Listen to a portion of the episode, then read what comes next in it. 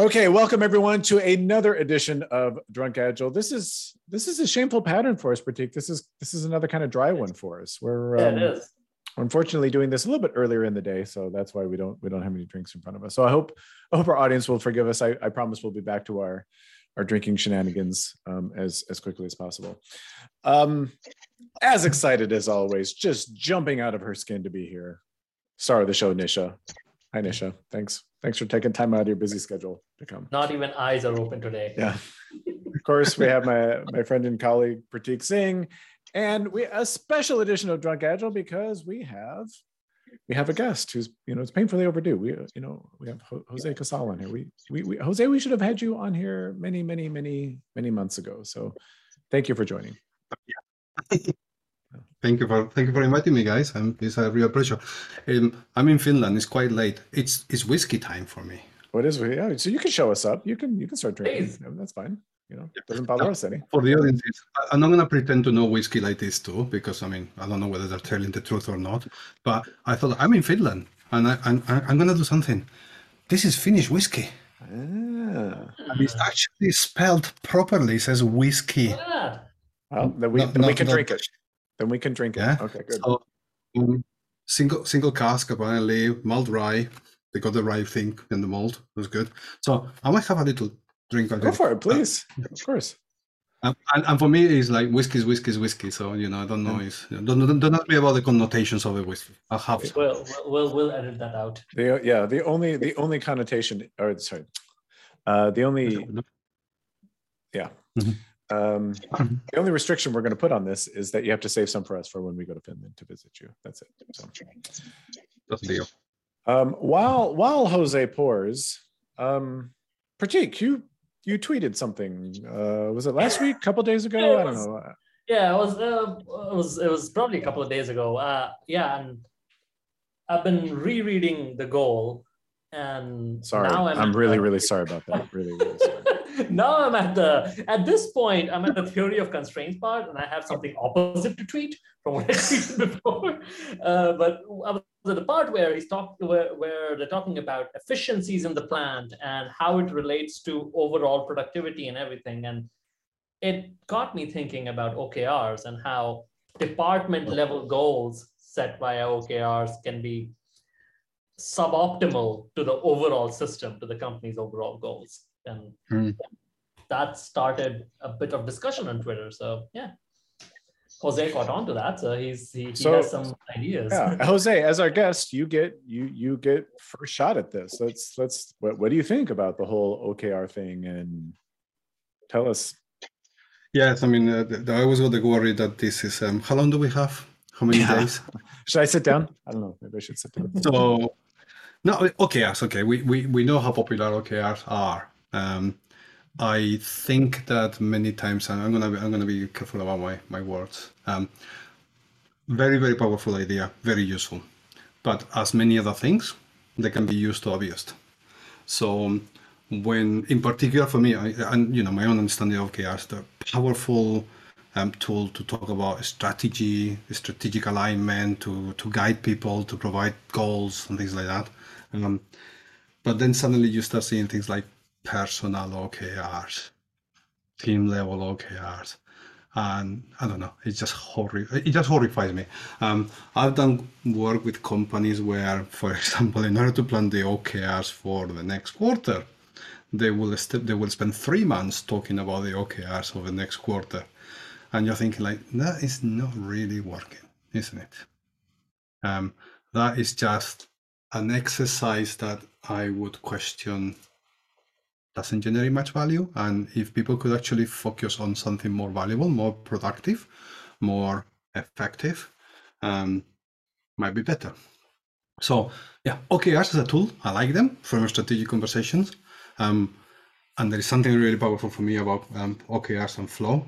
But um, yes, please don't take it don't take it too far down the down to the department, the team, or the individual. Your thoughts? I've been polite. I'm gonna drink on that. no no Pratik, you go Um, yeah, I, I- I think I think I completely agree, and and it's one of those things where I think OKRs are great for setting up um, strategic goals and the, the KR part of it is really cool because you can actually see, hey, am I meeting these goals? There's, there's some metrics attached to it. Um, the thing that becomes more interesting, even at that level for me, is we're setting up a long running experiment. And that is, um, that always, you know, for everything we talk about, WIP, aging, cycle time, it's about small experiments and setting up these long running experiments is, is always dangerous. And you talked about quarterly OKRs. It's like 90 days is a long time to run an experiment. Uh, how do we figure out how those experiments can be smaller? And I think people's inclination is to make the experiment smaller by making lower level OKRs. Meanwhile, that I think is the anti-pattern. Instead of that, let's just make smaller OKRs, which last for maximum a month and then let's mm-hmm. reevaluate it after that. Dan.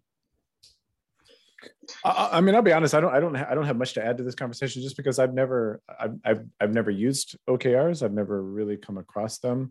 Um, I will say I'm very, very skeptical of them. I, I, I don't find, I, I don't see how they can be useful at all. I mean, obviously, as a company, you need to have a strategy, you need to have a vision, you need to have all this other stuff.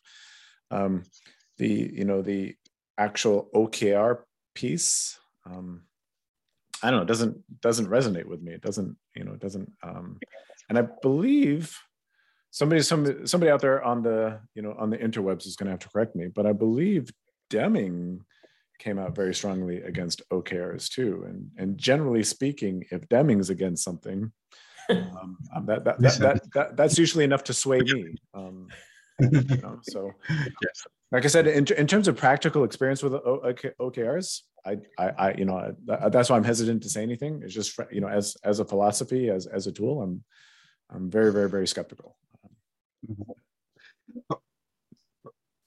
OKRs or not, what what I think none of us can argue is that okay, companies need to have some sort of a strategy.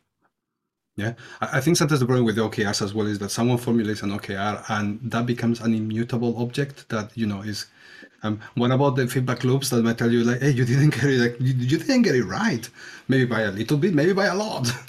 Um, so, so that's the other thing is like we formulate, okay, so we formulate some sort of a strategy on the stuff, and then it's kind of like, okay, you need to comply to this strategy.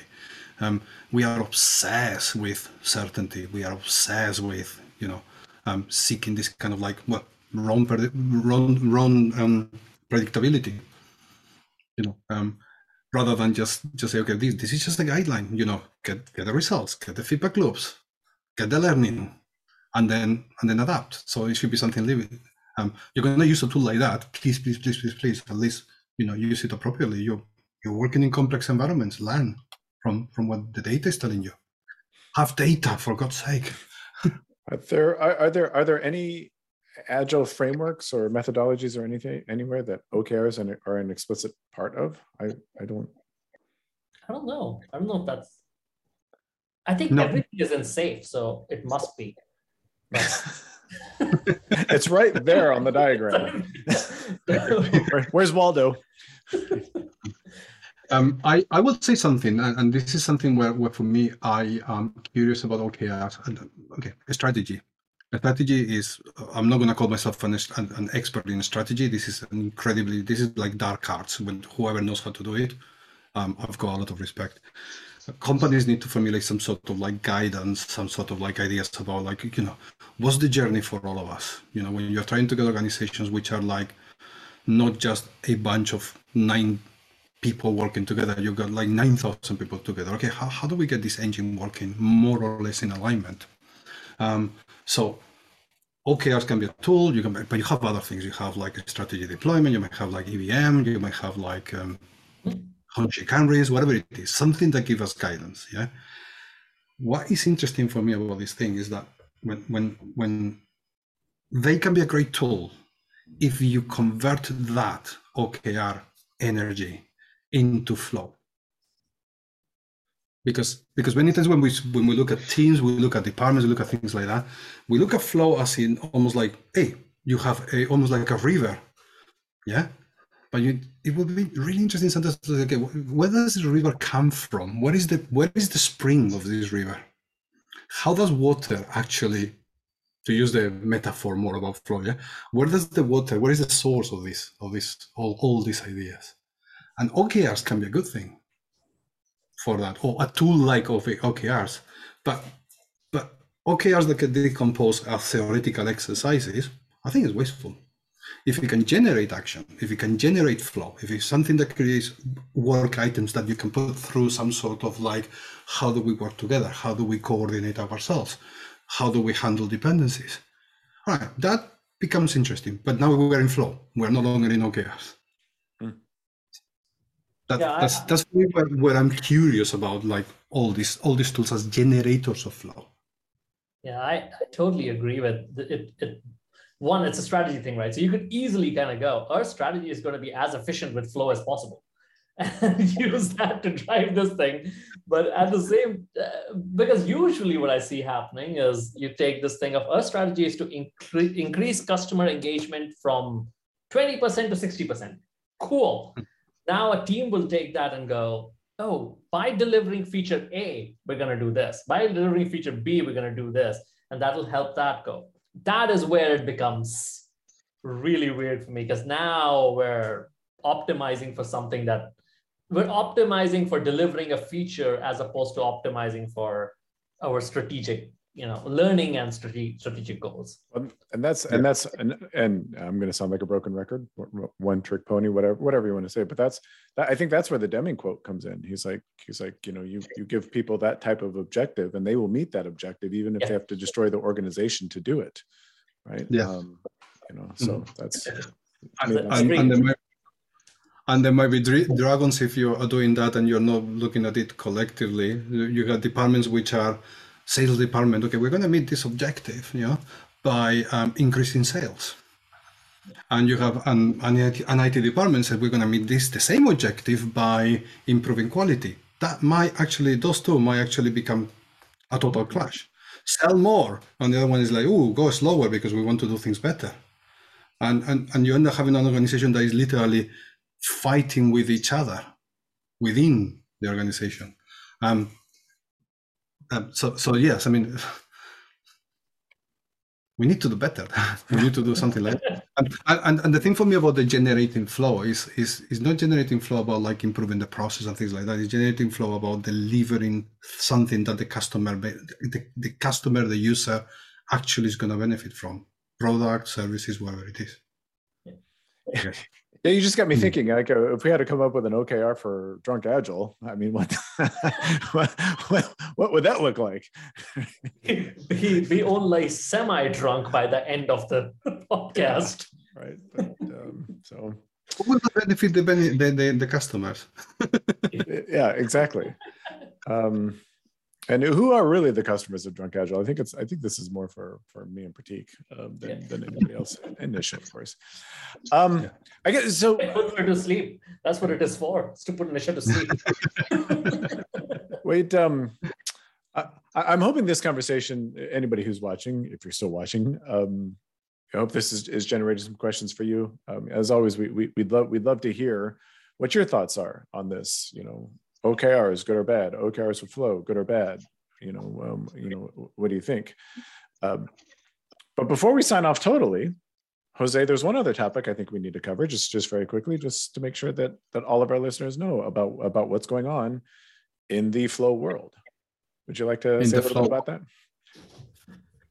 Um, I'm guessing that we're talking about um, the pandemic is not gone yet, yeah. but but with all the with all the all the safety, all the all the precautions that we can, we are gonna be after a two-year hiatus. We are gonna be having hopefully one of those special conferences that we have out there in person, um, where we can actually see people in 3D.